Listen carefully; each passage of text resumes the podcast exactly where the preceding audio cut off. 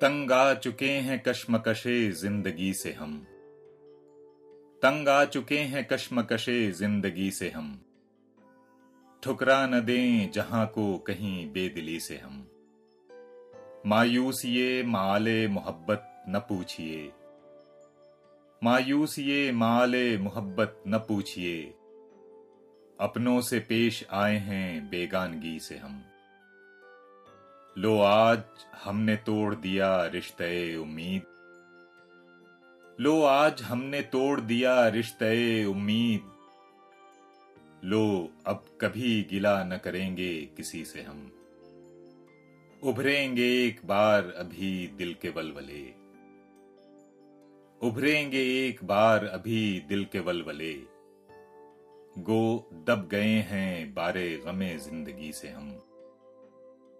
गर ज़िंदगी में मिल गए फिर इत्तेफाक से। गर ज़िंदगी में मिल गए फिर इत्तेफाक से। पूछेंगे अपना हाल तेरी बेबसी से हम।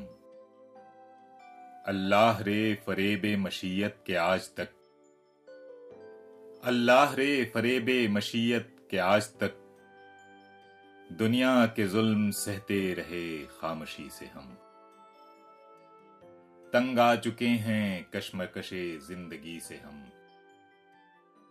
ठुकरा न दें जहाँ को कहीं बेदिली से हम। देखिए है क्या?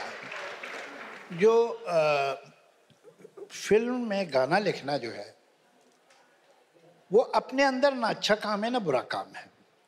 जैसे कि पोस्टर बनाना या कैलेंडर बनाना ना अच्छा काम है ना बुरा काम है और पेंटिंग बनाना ना अच्छा काम है ना बुरा काम है। आपने किया कैसे? ये अहम अगर आप एक अच्छी पेंटिंग बनाते हैं तो आप अच्छे पेंटर हैं, बुरी पेंटिंग बनाते हैं तो आपने बुरा काम किया आप एक अच्छा पोस्टर बनाते हैं तो आप अच्छे पेंटर बुनियादी बात यह है कि कुछ भी करने के लिए बेहतर है कि आप अपने काम को ठीक से जानते हो। ज़रूरी है। जो फ़िल्म राइटर होता है, वो कोई अजीम शायर होना ज़रूरी नहीं उसका। लेकिन उसमें वर्स्टिलिटी बहुत चाहिए। उसके पास वोकेबलरी की कमी नहीं होनी चाहिए। इसलिए कि एक तरह से वो लेटेंट एक्टर है। वो अपना ख्याल नहीं लिख रहा है, वो एक कैरेक्टर का ख्याल लिख रहा है। जैसे कि एक एक्टर जो डायलॉग बोल रहा है, वो अपना ख्याल आपसे शेयर नहीं कर रहा, उस कैरेक्टर का कर रहा है। अगर वो शाइलॉग के डायलॉग बोल रहा है तो इसके मतलब नहीं कि ये बहुत ख़राब आदमी है। अगर ये उथैलो के डायलॉग बोल रहा है तो इसके मतलब नहीं है बहुत शक्की मिजाज है। ये उसने ज़िम्मेदारी ली है कि इस किरदार के जज्बात को मैं आप तक पहुंचाऊँगा। तो सॉन्ग राइटर या डायलॉग राइटर भी लेटेंट एक्टर्स हैं। उनको तरह तरह की सिचुएशन दी जाती है।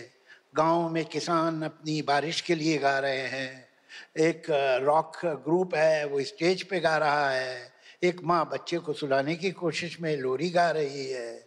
एक कोई इंसान मंदिर में भजन गा रहा है और ईश्वर से कृपा मांग रहा है। एक कैबरे हो रहा है होटल में। एक यूथ यंग लड़का, लड़की इश्क में है। एक आशिक अकेला दुखी गा रहा है हिजर में। अजीब अजीब सिचुएशन है अजीब अजीब तरह की आती है। मैं ज़िंदगी में दो तीन तो सिचुएशन ऐसी आई, मैं बताऊँगा आपको। कि उसमें आपको पूरी वोकेबलरी पूरा मेटाफर पूरा स्टाइल आपको सोचना होता है कि जो कैरेक्टर स्क्रीन पे गाने वाला है, उसका सोशियो इकोनॉमिक स्टेटस क्या है इंटेलेक्चुअल स्टेटस क्या है, ये कौन सी ज़बान इस्तेमाल करेगा, ये किस तरह की सिमली देगा तो उसके अंदर आपको लिखना होता है। वो आपके अपने पर्सनल जज्बात का एक्सप्रेशन नहीं है आप कामयाब सॉन्ग राइटर हैं, अगर आप जिस कैरेक्टर के लिए गाना लिख रहे हैं, उसके जज्बात की सही तर्जुमानी कर दें। अब ये तो अंदाज़ा मुश्किल है कि फिर ज़माना किधर जाता ट्रेंड्स कैसे जाते, अगर वो लोग मौजूद होते, आज गुरुदत्त होता था, क्यों गुरुदत्त अपनी फ़िल्म में क्या सरकाइले खटिया गाना लेता कि नहीं लेता? तो वो अब वो सब सोचना तो बेकार है। लेकिन सही यह है कि साहिर, आप देखिए जो काम करते हैं अगर आपके अपने ही दिल में उस काम की इज़्ज़त ना हो तो आप अच्छी तरह नहीं कर सकते। आपको यकीन होना चाहिए कि ये काम जो मैं कर रहा हूँ, ये काम बहुत अच्छा हो सकता है। दरअसल काम कोई छोटा नहीं होता, कुछ काम करने वाले छोटे होते हैं। तो जब साहिर जैसा आदमी या कैफी जैसा आदमी या मजरू जैसा आदमी या शैलेंद्र जैसा फ़िल्म का गाना भी लिखेगा तो उसको बड़ा कर देगा। बड़ा आदमी जिस काम को हाथ लगाता है, वो बड़ा हो जाता है। और छोटा आदमी बड़े काम को भी नीचे ले आता है।